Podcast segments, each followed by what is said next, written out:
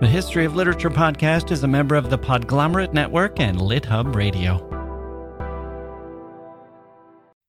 Hello. When historians get together to choose the gods for their pantheon, a few names continually rise to the top.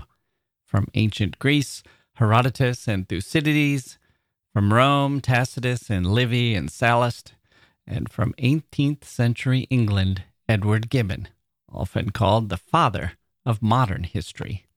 Gibbon's history of the decline and fall of the Roman Empire was a towering success in its time, and its influence continues to this day. Who was Edward Gibbon? What made his work stand apart? And what does a contemporary historian inherit from him today? Zachary Karabell, author of more than a dozen books, including Inside Money, and co host of the podcast What Could Go Right, is here to help us answer those questions today on the history of literature.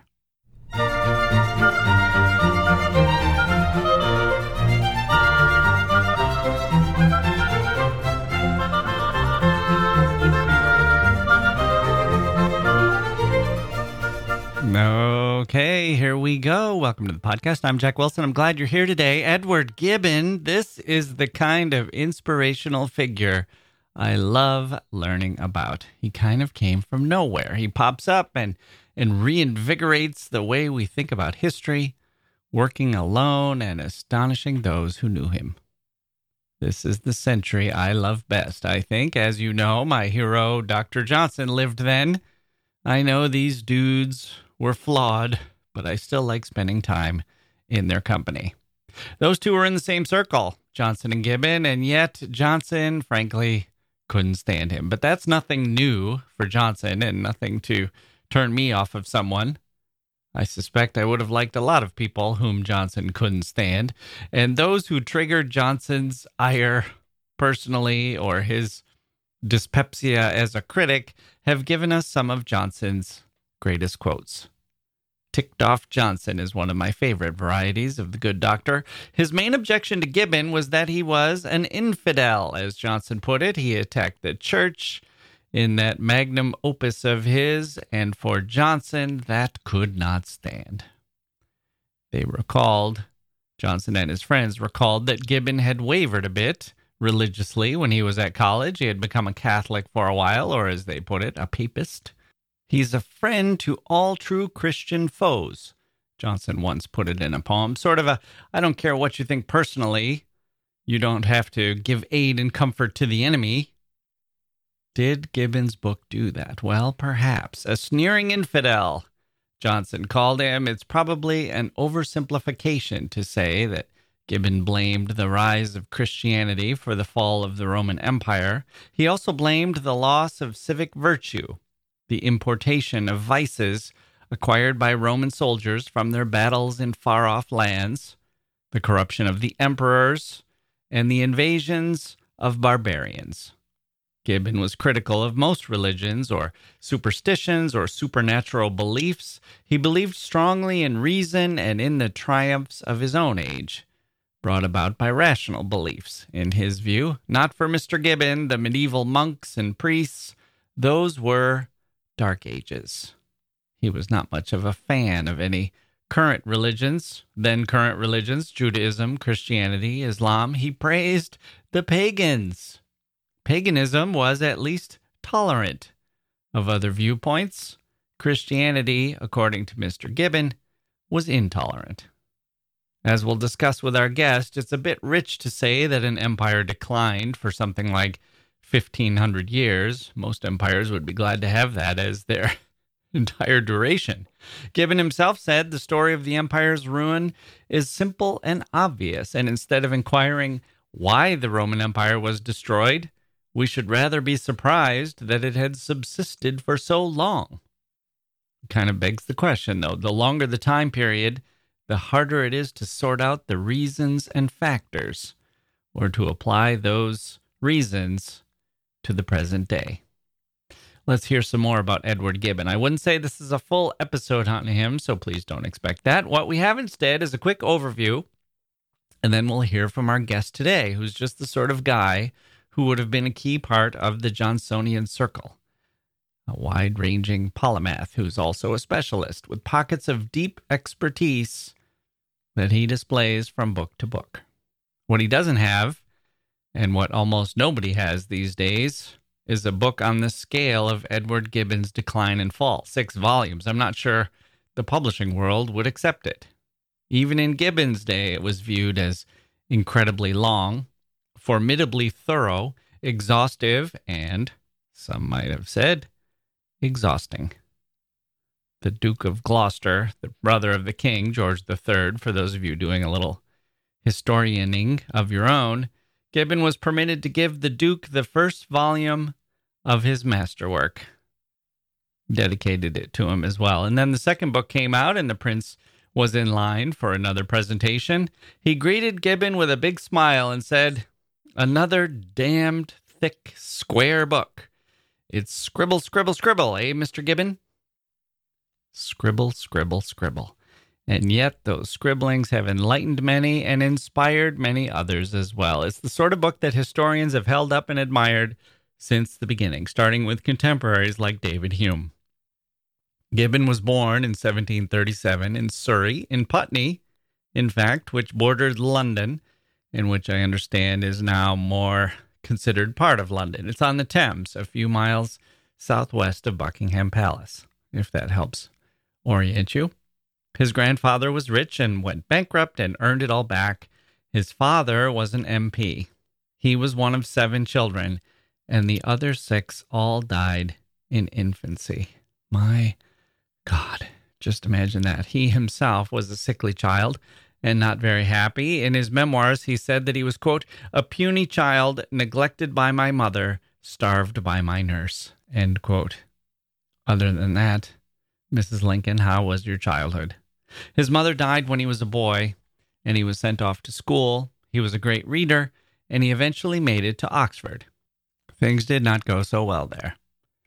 He wound up converting to Roman Catholicism based on some influences of grown men there. It was later disputed who exactly held sway over him in those days, but in any case, his father was furious when he found out and he sent him off to Switzerland. While Gibbon was in Switzerland, he met the love of his life. He didn't have many loves. This was one, a woman named Suzanne. And this is an interesting, there's some interesting overlaps with history and literature, which I'll get to in a moment. The two were in love and he proposed marriage, but his father objected to the match, and she would not leave Switzerland. So finally, he returned, Gibbon returned to England on his father's orders, and from there cut things off with Suzanne. She waited for a while, said she would always wait for him, but he was done. The break was clean. I sighed as a lover, he said. I obeyed as a son. She then married a famous finance minister and banker, Jacques Necker. Necker's all over the place in the history of the French Revolution. And the two of them, Jacques and Suzanne, had an even more famous daughter, Madame de Stael. Wow. Gibbon was writing and traveling now, gaining some success in Paris and Switzerland. And then, the moment of moments, he finally went to the great source of his dreams and hopes and desires. Here's how he put it Quote, I can neither forget nor express the strong emotions which agitated my mind as I first approached and entered the eternal city. After a sleepless night, I trod with a lofty step the ruins of the Forum, each memorable spot where Romulus stood, or Tully spoke, or Caesar fell, was at once present to my eye. And several days of intoxication were lost or enjoyed before I could descend to a cool and minute investigation.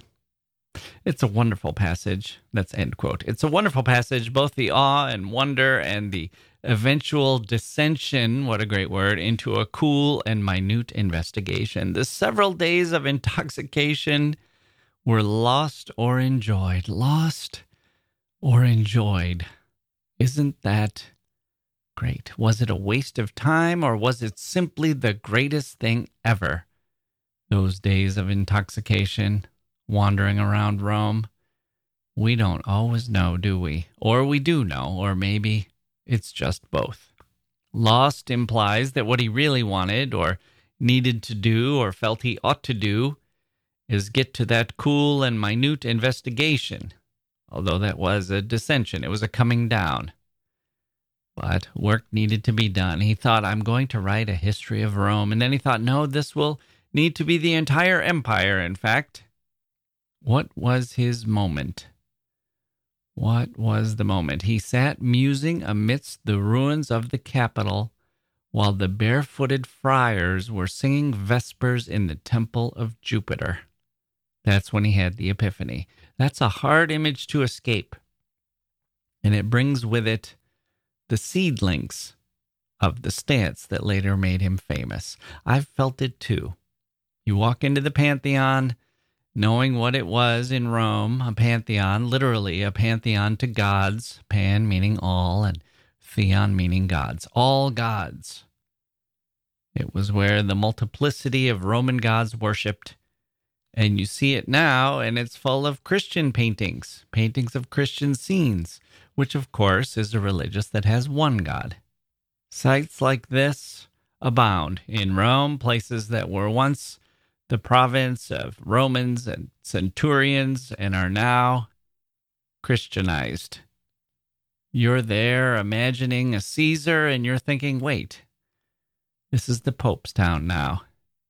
It's hard not to think that Gibbon, a small part of him, he's so intelligent that maybe this is it's probably dumbing him down a little bit, but it, it's hard not to think he spent some time thinking, how did this happen? Look at the majesty of these ruined columns and the Colosseum and the great empire of roads and aqueducts and the whole genius of Rome. And look what's here now. These monks singing, walking barefoot. That's what won. That triumphed. That replaced. How did that happen? Okay, so Gibbon got to work, scribbling away, scribble, scribble, scribbling away. He started with some other histories, the history of Switzerland, he started on, which he abandoned, some literature books, some memoirs that flopped. He was enough of a literary figure to make it into Johnson's famous club in London, and he became a professor and he became an MP, as his father had been. He was wealthy enough not to have to worry too much about money. And then he spent five years after he went to Rome, he spent seven years working on the first volume of his book. Then a second volume and a third came out, all smash successes, publishing wise. He had some ailments like gout and a very unpleasant sounding ailment that involved some kind of scrotal swelling that surgeons tackled with multiple operations but with no success. And he finally died from complications that came from one of those operations. Not a great ending. It's the kind of ending to a great life that makes you squirm in your chair a bit. Poor Gibbon never married. He died at the age of 56. Gibbon today is still quite famous, although he has his distractors as a historian. Oddly, out of Herodotus and Thucydides and Gibbon, let's say, not a single one is viewed as necessarily historically accurate by today's standards especially, I would say, Herodotus and Gibbon. Gibbon probably holds up the best from a modern standpoint. We can talk about that a little bit. Although his central thesis regarding Christianity, at least, that part of the central thesis has it's mostly been rejected by modern scholars, and a lot of his facts have been shown to be wrong by subsequent and better sources, deeper analysis, different lines of thought. In any case, he set down a kind of marker for historians of the future. First of all, his prose style is outstanding, highly engaging and readable. Winston Churchill was a huge fan and follower when writing his own histories. As he put it, it was a big story, a grand style, a vivid, galloping history that roamed across time and space, enriched by analysis and reflection. Well, that's not a surprise, is it? It's the intoxicated dreamer descending into cool and minute observation. From a historian's perspective, this is the other big accomplishment. Gibbon did his best to use primary sources. That contribution cannot be underestimated. The alternative is to read previous histories. A lot of people did that. You you want to write about a topic, you read three or four historians who have come before you. Gibbon wanted to go back to original texts, read those, and then draw your analysis upon that.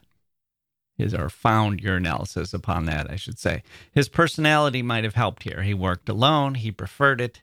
He absorbed as much as he could from those original texts and then thought his way through developing his own ideas rather than relying on pre digested ideas of others, and then doggedly making the case for those ideas based on the original actual texts. So, where did that leave where does that leave history today? Academic history, popular history, the work of understanding the past. It's a big subject and one can approach it from many angles. Today we'll approach it with the help of a professional historian's viewpoint, a popular historian, Zachary Karabell, who was also at Oxford, like Mr. Gibbon. Hopefully, it went better for him there. I suspect that it did. He was also, Mr. Karabell has also uh, studied at Columbia and Harvard, from which he received a PhD. He's taught at Harvard and Dartmouth. Have you heard of any of these schools? LOL. He's been a strategic investor and he's written 11 books about a wide range of topics presidents, mathematics, money, economics, foreign relations. He's written for a million publications, and he's a podcast host, like me, a couple of harmless drudges in that respect. His podcast is called What Could Go Right. And he clearly is looking for the positive, the moving forward, the how do we make the world better from an economic standpoint, from a technological standpoint, from a let's we we humans should make progress standpoint. Andy's a historian writing books about moments in the past that mattered. What classic book would you like to discuss? I asked. Gibbon, he responded. Oh boy. Right up my alley. Let's take a quick break and dive into the conversation with Zachary Karabell after this.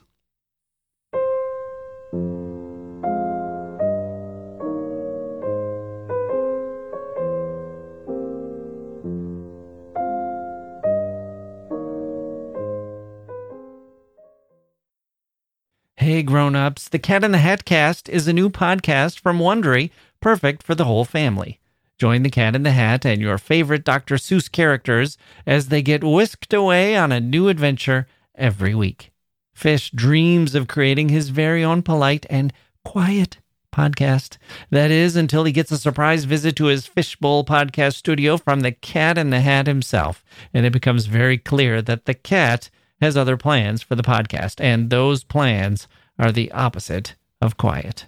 The cat may be disruptive, but it turns out he's also a great help to get fish out of all kinds of predicaments. Bursting with music, silliness, and rhymes, the Cat in the Hat cast encourages us all to find fun that is funny in every episode.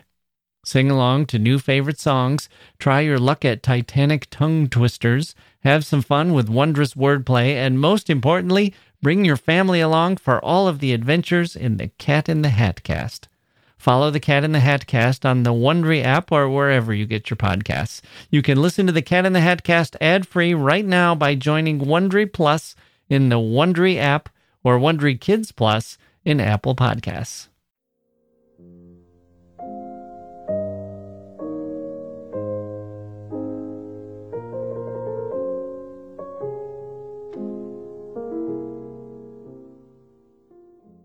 Okay, joining me now is Zachary Karabell, the founder of the Progress Network and the co host of the podcast What Could Go Right.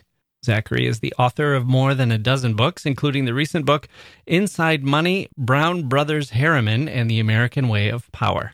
He joins us today to discuss Edward Gibbon. Zachary Karabell, welcome to the History of Literature.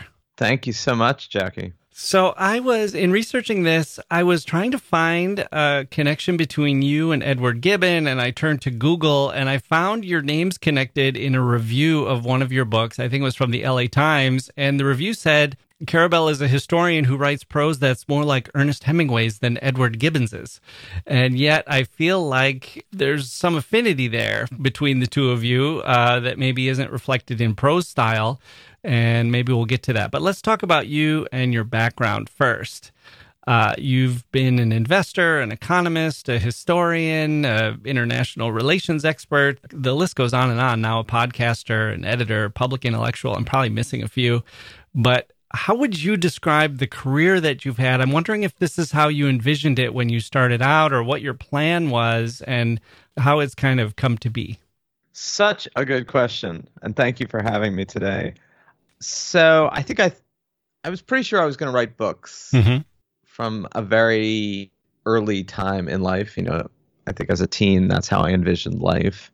And I had a hankering for this idea of a public intellectual, but I think what I imagined a public intellectual to be already by then was waning as a social reality. There's an old joke that like American intellectuals basically want to be French intellectuals. Hmm. You know that they want to occupy this yeah place in the firmament and be rock stars like uh, Bernard Henri Lévy. You know, he's yep goes to the clubs and goes through to the through the the the red rope and everybody's like oh wow you know yeah. basically want to be celebrities and that doesn't that, that might have existed for a nanosecond in the 50s and 60s and 70s in the US and maybe it exists a little bit in some universities but as you know we live in a much more atomized culture so well I ended up writing all these books and I would say it's a funny review in the LA Times because I think my books are the tone and the style tends to shift depending on the topic so if it's a more like economic topic or more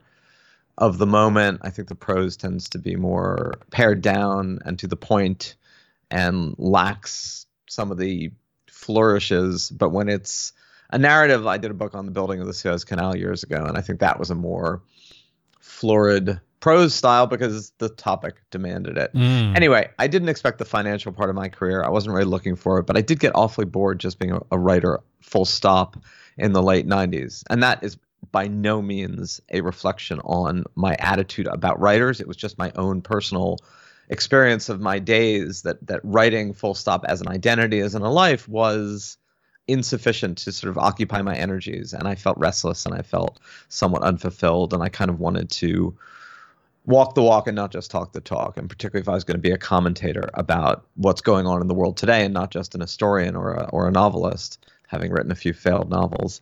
Uh, I wanted to actually be engaged in the world and not just comment upon it. And, and I'll wrap up on this, I felt like too many people who write about the world today and are either in markets or politics or you name it don't always appreciate that it's much easier to write a 2000 word article or even a book about why we should do x how we should tame inflation or how we should deal with Russia and the Ukraine or what we should do about China or how we should clean up the environment. And it's a lot harder to do that stuff than it is to write about the doing of that stuff, or it's a different hardness.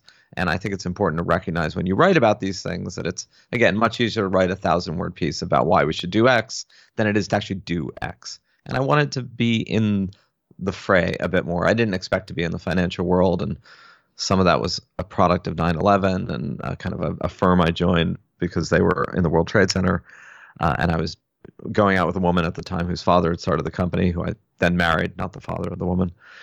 And I had a 20 year career in finance, and I didn't stop writing books. And then I got more into sort of the media world and writing commentary, and I was on TV for a while. So that part was completely unexpected. Uh, the book part was, I suppose, completely expected.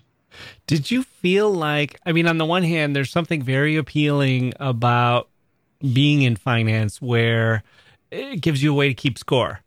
You know, that books can be kind of uh, an ivory tower sort of thing. It's kind of abstract, but if you're investing money, there's a return and there is, you know, a, a plus side and a minus side. And it's, must be satisfying to know that you made a good choice, but also that the choice and the results could be measured?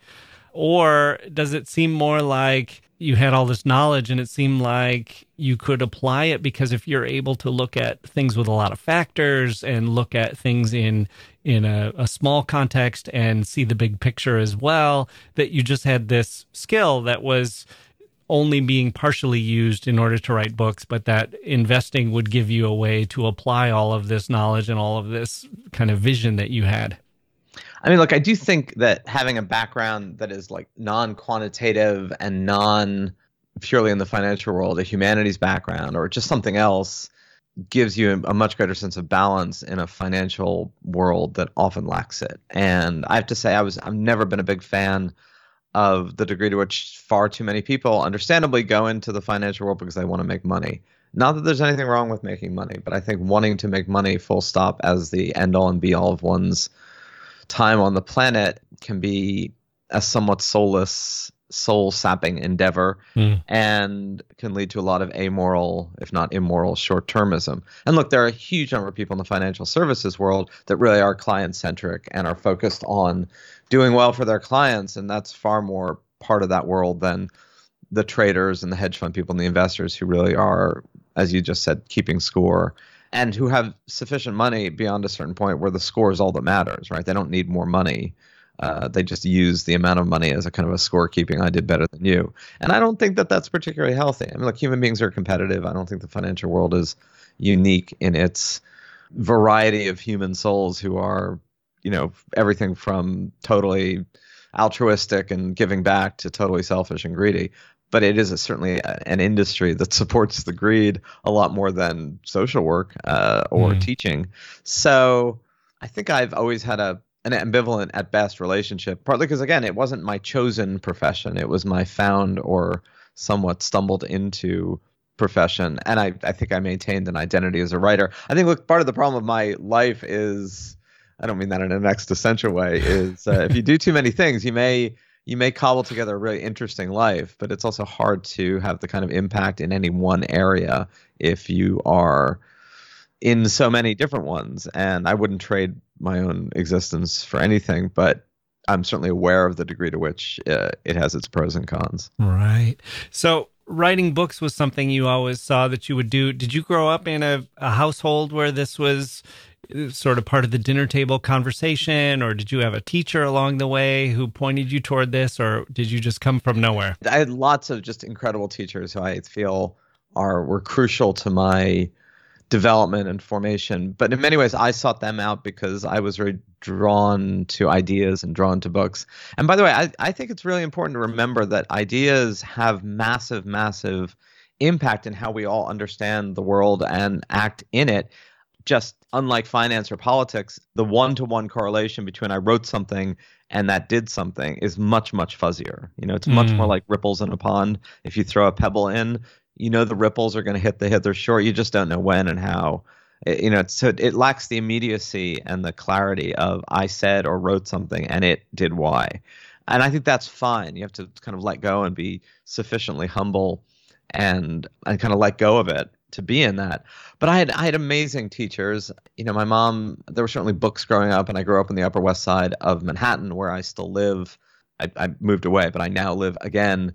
So it's not like I was growing up on a farm in Iowa. Not to say that you couldn't grow up on a farm in Iowa and, and become a writer and an intellectual. I'm just saying it was kind of an overdetermined thing given where I grew up. Uh, and then I had a series of teachers who totally embraced that. And look, a lot of teachers, you know, for people who are teachers, you love those students who are like want to know more and and want to go beyond the 45 or 50 minutes. So I had a lot of teachers who were really into the fact that I was really into what they could offer. So that was a good mix both in high school and then in college and then in grad school because for a while I I really thought I was going to be a professor and I got a PhD in history and then realized I, I didn't want to be in academia. Right. So your books, they've been about economics, the Suez Canal, or China, the Cold War, Chester Alan Arthur.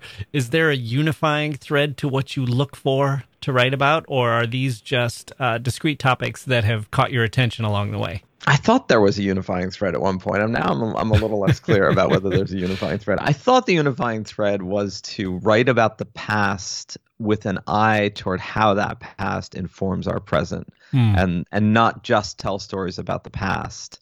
Again, I think that's great to tell amazing history about the past, but kind of like Gibbon, right? I mean, the point of writing that book was as much to explain his present, which happened to be 18th century England and, and the British Empire or the emerging British Empire, as it was to write about the past, even though 98% of it was about the past. So most of what I've written about has some toggling between let's tell these great stories mm. of what happened in an illuminating and hopefully entertaining way, right? There's nothing worse than a book that purely is illuminating and not at all entertaining because who wants to read that?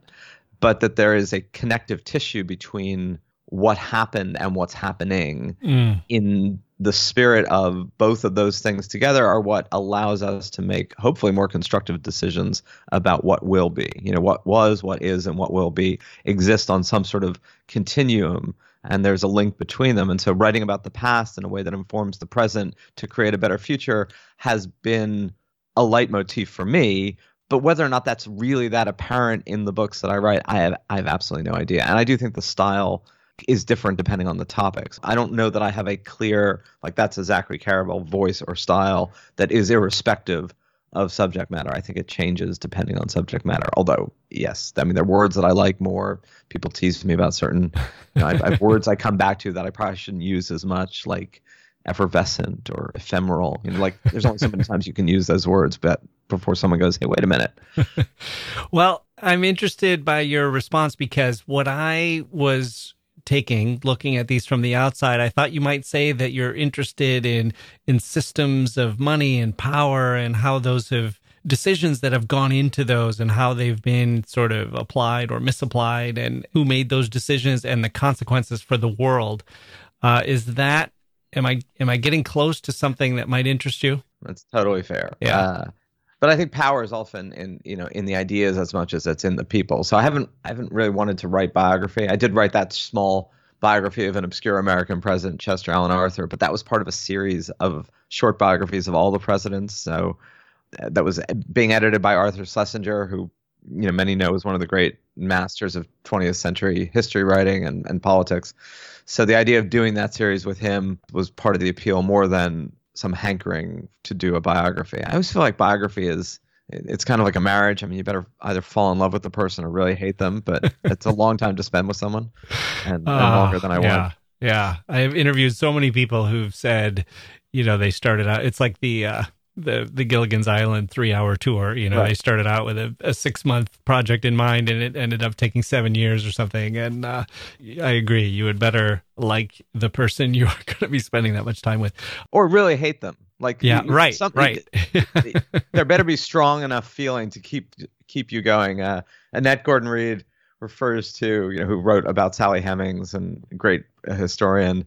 Uh, says she's always struck by this like the genre of hate biography, mm. like where someone clearly clearly has spent years just like I don't know how healthy that is for the to spend that time doing that. Yeah, I interviewed a man who wrote a biography of Hemingway, and he felt like everywhere he was turning, he was finding Hemingway lying, and he ended up feeling like he had to write this book about a great liar, and and really did not like him. And but that seemed to be fine for him. It seemed to sustain him and keep him going. The one that always seemed sad to me was the uh, James Atlas uh, biography of Saul Bellow, where he started out a huge fan and then it just faded. And by the end, he seemed to have found him kind of an unpalatable person. Totally. I was friends with Jim Atlas, who actually mm. lived a few blocks from me, um, who was a lovely, lovely man. And I think uh, that was one of those cases where like the book took a lot out of him. Yeah. And not in a good way. Yeah. Yeah. Okay. Well, let's take a quick break and then come back and we'll discuss Edward Gibbon.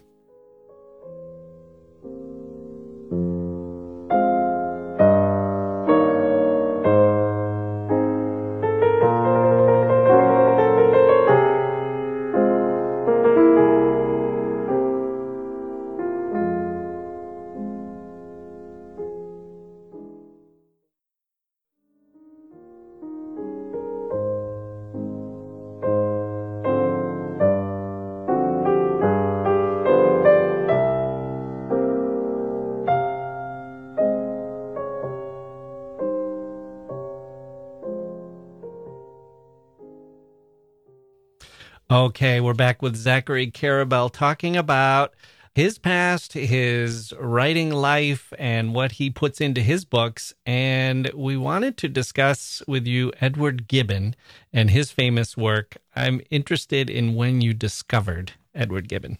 I think sometime when I was a teen, but I can't tell you exactly when. Late late teen, early on. You know, because I was very drawn to the great historians, the great works, and wanted to read them and wanted to learn about them. And I read Thucydides and I read Herodotus and I read, you know, Tacitus and Livy, and then started reading Malory. Not that Malory and Morte is history, but it it had a history ishness and then at some point Gibbon. And I, I, don't think I read all three volumes of Gibbon in as a teen. I certainly read, you know, the first and then into the second, and then probably lost some steam.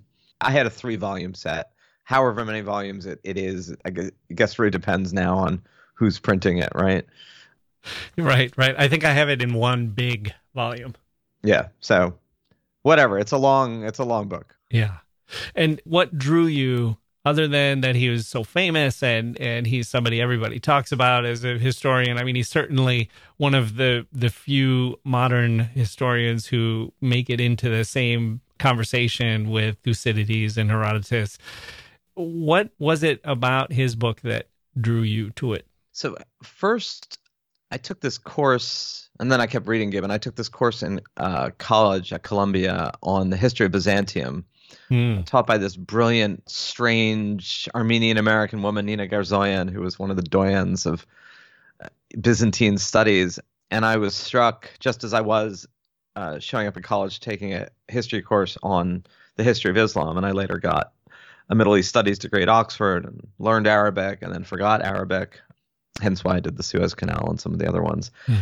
But I was struck by how, in at least my education, which was extremely traditional and extremely good, I went to a New York school called Collegiate, which was really a tough and remains a tough curricular school.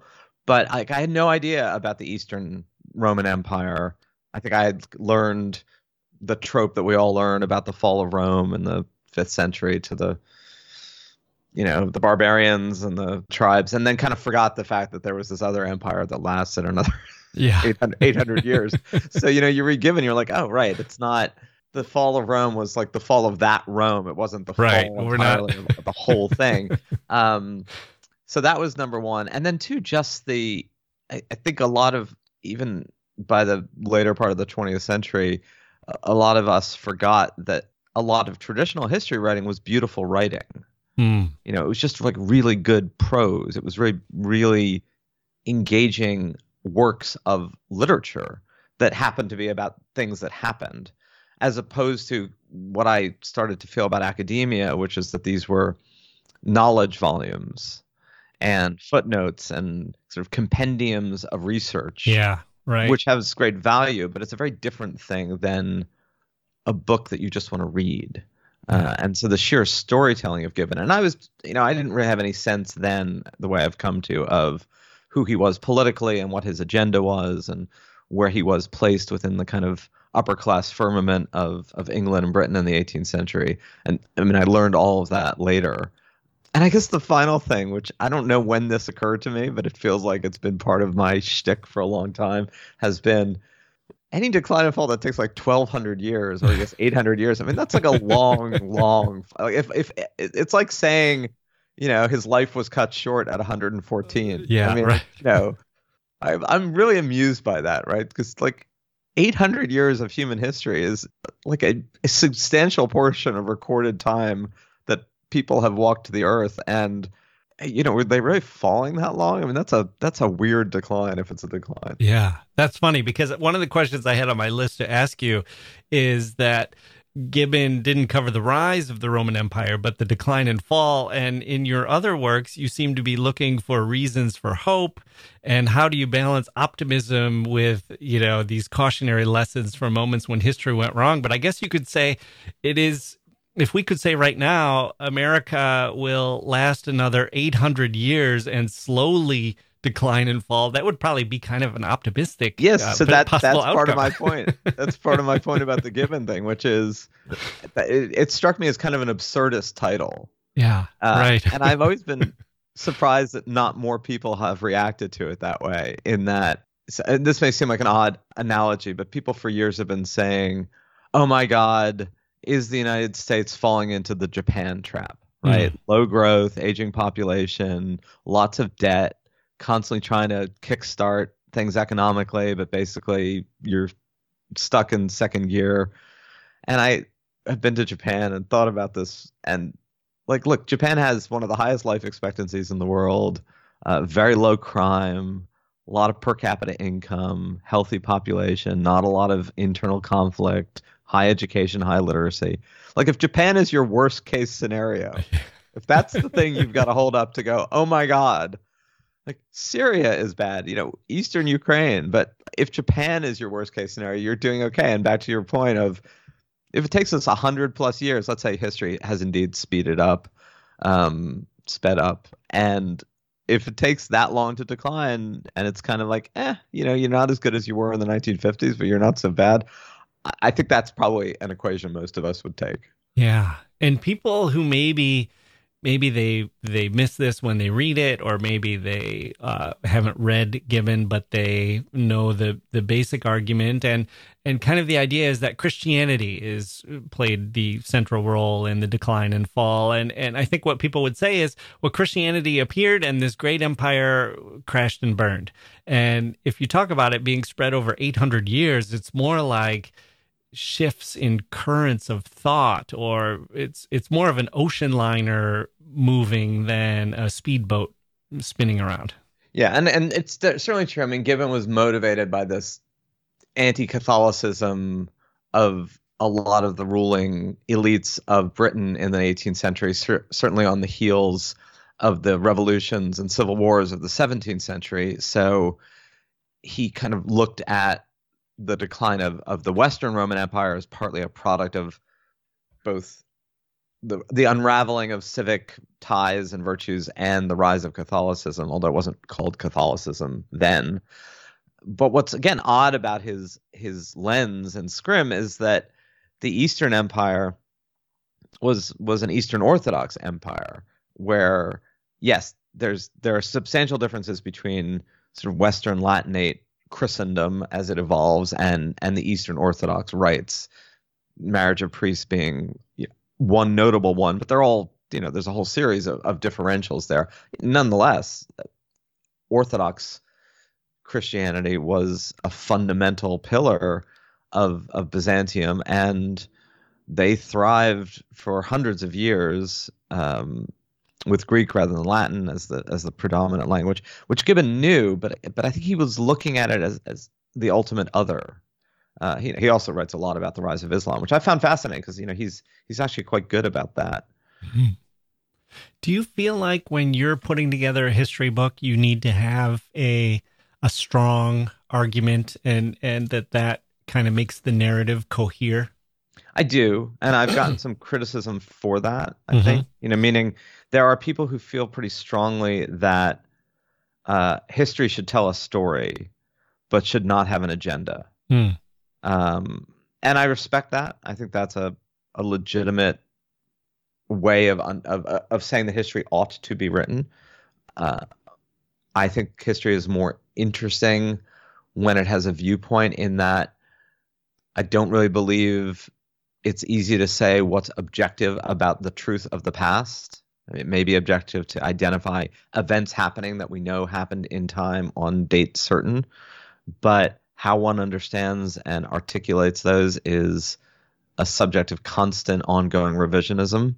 Mm. You know, the idea that history doesn't repeat itself, but historians repeat each other, you know, that we're all in the process of trying to figure out who we are. We do this with our own individual past, you know, who you what you thought about your past at 30 or 20 is not the same as maybe what you think about your past at 40 or 50 in light of subsequent events.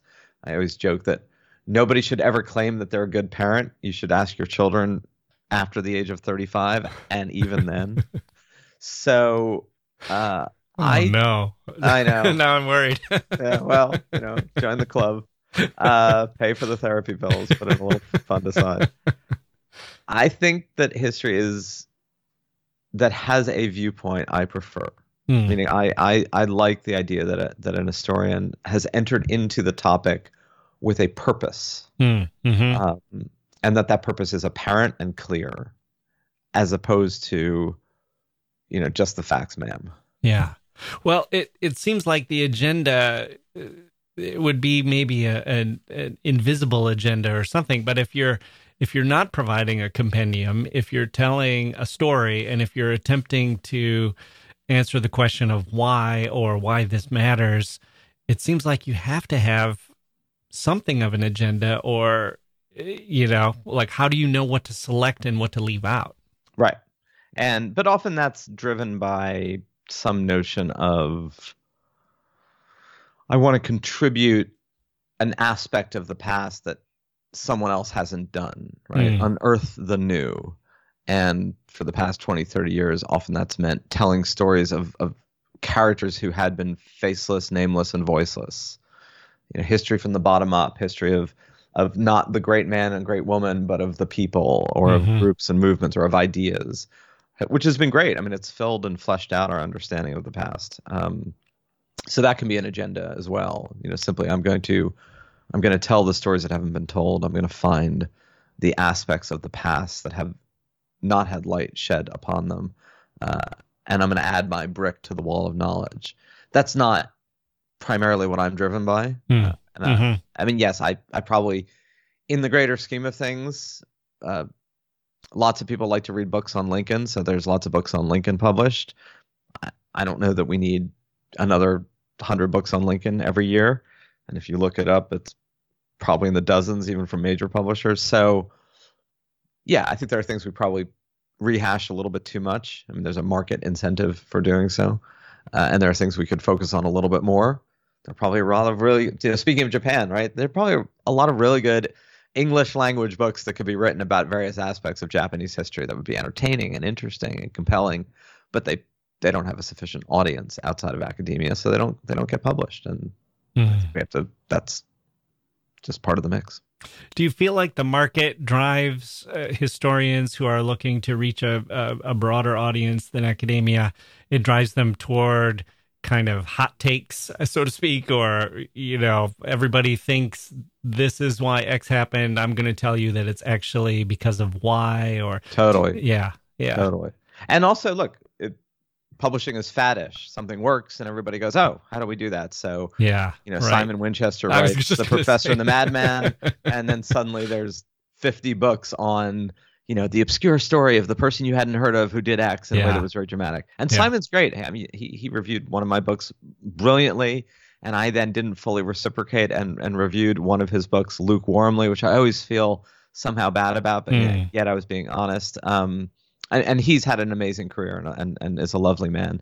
And uh, uh, when da- Dava Sobel published her book uh, Longitude, you know about the great discovery that yep. changed the world, suddenly there were like, you know, 50 books about the obscure Renaissance scientist who discovered plutonium or you know platinum yeah. or whatever whatever they discovered that we hadn't realized they discovered. Right. And and then that peters out. And that's just the way you know that's the way publishing works. But if you're someone who wants to get a book contract um you are to some degree the product of your moment when editors are trying to figure out what's going to sell. And so you you kind of triangulate there. Look academia has its own aspect of this. Mm. if you want to get a mm-hmm. job in a history department or a classics department or something. You know, you're not going to write a biography of Ben Franklin because that's not what's going to get you tenure these days. Mm, right. write a biography of of uh, uh, Ben Franklin's, you know, hidden uh, freed slave mistress. I don't. I'm I'm making yeah. this up, right? And and I'm not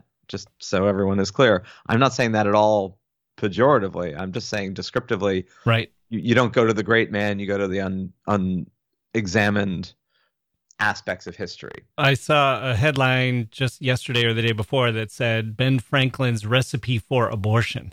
Yeah. And that seems like, uh, you know, a book about that would probably be uh, something you could probably pitch these days. Right. Because it would be in sync with kind of contemporary interests. Mm-hmm. Just like contemporary interests in the, you know, when the Book of the Month Club was a big deal in the 50s and 60s was kind of grand narrative right? People who are of a certain age remember Will and Ariel Durant's yeah, story right. of civilization, which professional historians hated because some of which it was cribbed and plagiarized and wrong. Uh, but it was that kind of big sweeping synthetic narrative of who we've been and, and how we are. Although even today, some of those books sell. The you know big narrative history like The Silk Road by Peter Frankopan hmm. obviously continues to sell. Is there a type of book that you wish you could write if only there were a market for it? I have certainly had topics that I was interested in writing that I couldn't convince the editors that I wanted to work with that it was worth paying me to do it. Oh, but right. the flip side of that is uh, I'm not that committed to any one idea.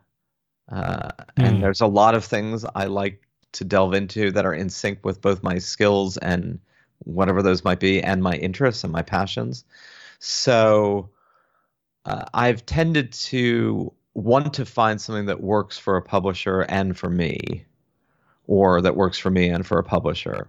And I haven't found that process particularly difficult. I, you know, I have wondered about if you had just if I had been able to say, okay, I'm just going to write what I think is important that I think will sell, and then found a publisher. You know, I wanted to write a book a couple of years ago called "Everybody Calm Down," just about mm. and, and, look at ten different things that people were hysterical about, from uh, health to technology to the rise of China to drugs and just kind of look at that all in the light of how human beings react fearfully to the new and to the unknown. Um, but I hadn't, you know, I didn't have a legacy of writing that kind of book, and no one was jumping up and down going, "Yes, you should write that book." Should I have written that book? I don't know because I didn't write it. Mm-hmm. But I also feel like yeah, I'm not I'm not in love with any of my books, such that if I don't do it, there's this sense of loss or absence. I'm I am in love with the process of writing and communicating and have a wide range of interests and also a wide range of things that I'm not interested about. You know, I'm not writing a book about horticulture anytime soon.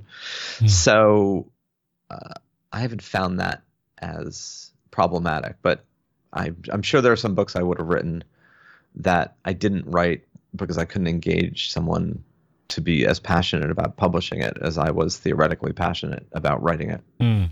But you don't feel, for example, like, oh, what I really want to do is write a, a, a thousand page book that would go so deep into a subject it would just be, you know, like the exhaustive account of it or something. But nobody wants to read those books. They want a, a shorter and, and more readable uh, format or any. There isn't a type of history that you wish you were working on. No, and I, I don't I don't love thousand page books. Mm-hmm. Given Gibbon notwithstanding, yeah, um, my my patience for really really long books is is minimal yeah. and has gotten minimaler yeah. as time has gone on. Uh, and there are always exceptions to that rule, of course, but you know most books shouldn't be a thousand pages long. Yeah, uh, and many books shouldn't even be books. They should be long articles, except the fact that nobody publishes long articles anymore. So yeah.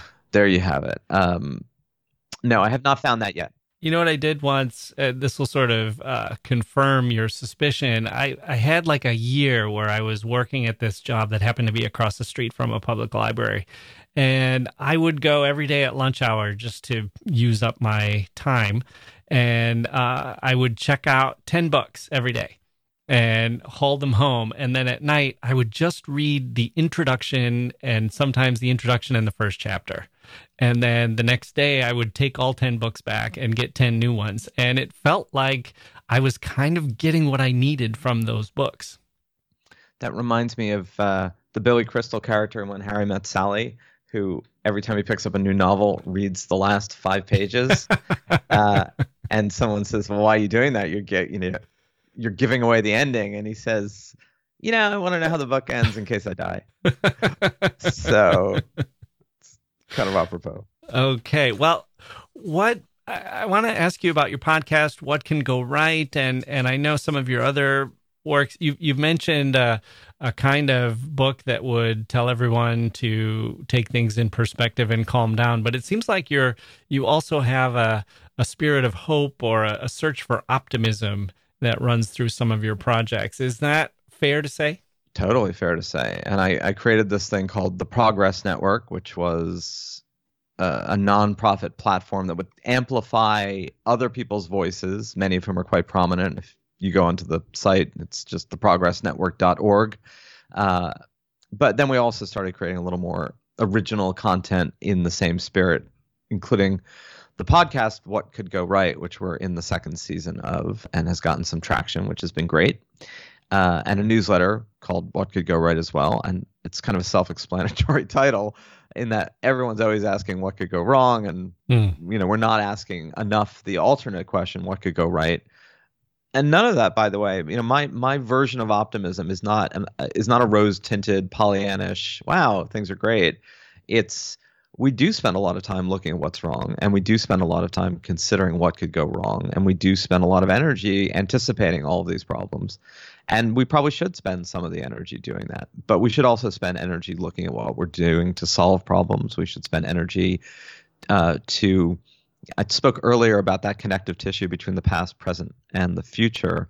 And i feel very strongly uh, which karl popper wrote about and other people have wrote about that none of us know the future uh, we barely know the past. We only have slivers of awareness of a really noisy, messy present.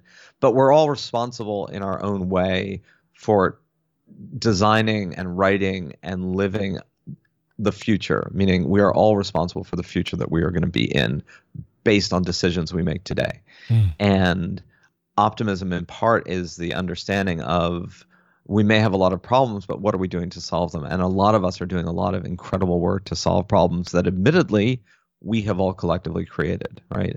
Climate and environment is a is a problem we've created and is a problem we're trying to solve. Um, and I think focusing more on that and on voices that speak more from a sensibility of hope rather than fear, uh, a sensibility of calm rather than outrage. These are important things to cultivate that don't easily get cultivated. Podcasts are a great form of it. And the fact that podcasts have been so successful in gaining massive millions and millions and millions of listeners, I think suggests that people do crave a different cadence, a different sensibility, a, mm. a different way of thinking about the present, thinking about the world. Uh, so I I have conversations like you do with people I think are compelling along the the spirit of yes, let's look at what's not working but let's look at it from the, the spirit of what we can do to make it work. You know, let's create the future of our hopes, not of our fears. And that having these conversations is one element in in that work. Mm.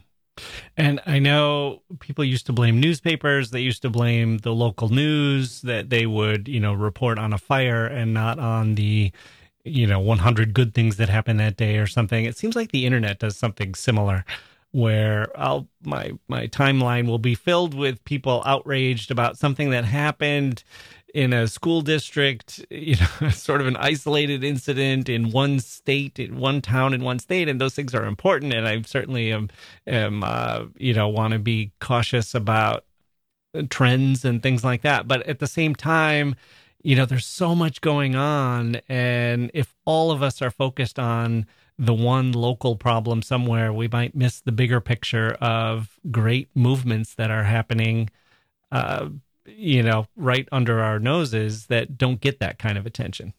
It, that's exactly right. And I do think news and media bear a responsibility, but it's not a responsibility that they can do much to change mm. in hmm. that it has always been true. The old adage in newsrooms was if it doesn't bleed, it doesn't lead and that has been hypercharged in social media and internet where you know we talk about clickbait and we talk about what animates human behavior. It's almost always hot emotions uh, you know excitement outrage fear uh, lurid curiosity. So sex you know things that are that are of immediacy as opposed to the the stances and the places that we probably need to be in to solve things longer term and that's just the nature of of these mediums and to some degree it's a nature of human beings the mm. the tolstoy anna karenina line there are no novels about a happy family mm. and you know the great thing about reading an, an 18th century historian like gibbon is that it's it when there weren't a lot of other mediums people did in fact have a bit more time to digest more complicated longer form stories, which you know just by nature are force you to think, force you to be a little more contemplative, force you to take a step outside and and ponder. There's nothing pondering about Twitter, right? No one, yeah. no one, no one says, you know what, I'll, I'll let me come back to that tweet. Let me think right, about it. Right. I'll, I'll sit with it for a little bit. Because um, by the time you come back, it's gone. Yeah. Drowned out by a sea of other tweets. And all I feel I can do is try to be an alt voice to that, as are you. And and there are there is a real audience for it. It's just a different audience that has a different cadence that goes at a different pace and doesn't prove its traction immediately. Yeah. Um, and that's fine. Yeah. Often I'll I'll look at an author in the past and I'll think, oh, he or she would have been a brilliant on Twitter or would have been a wonderful podcaster. I don't feel that way about Gibbon. Yeah, yeah, he would have. although he was very quippy, apparently, um, right? Meaning in, in, like at a dinner party. Yeah, um, and uh, he was also apparently, you know, an intensely, intensely unattractive, unappealing human ah. as a person. Yeah, um, like not not really someone you you actually would have wanted to meet. as, as, a person. Um, they okay. say. Well, let's let's let's leave things there. The book, uh, one of the the more recent books, is called Inside Money. The podcast is called What Could Go Right. Zachary Karabell, thank you so much for joining me on the history of literature. Thank you, Jacke.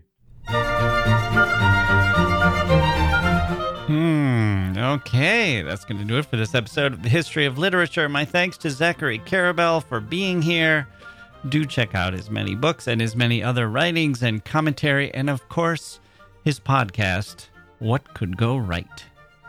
We could all use a little glass half fulling now and then, especially from someone with big ideas and the, the brains and background to support them. Rich food for the mind, indeed. And my thanks to Edward Gibbon. Read some of him if you get the chance. Speaking of rich mind food, he is a delight. So, who's on our calendar? More delights coming up. We're toward the end of the month, so we have a best of episode on Thursday Books I Have Loved. Going deep into the archives for these, we'll talk to three fiction writers about their favorite books, and we've got a Shakespeare scholar and a Hemingway scholar and some Dr. Seuss coming up. Mike Palindrome will be here for some Ulysses talk and a look at the four pronged objection people had to novels when they came out. That's with a different guest. The attack on novels, morality, or should I say immorality, was one of them. That was the one I guessed. There were also three others. So please do subscribe so you don't miss that conversation. What a cliffhanger that is. what does it mean for a society to embrace change and what is behind their rejection of it? The answer might surprise you, or at least it surprised me. I'm Jacke Wilson. Thank you for listening, and we'll see you next time.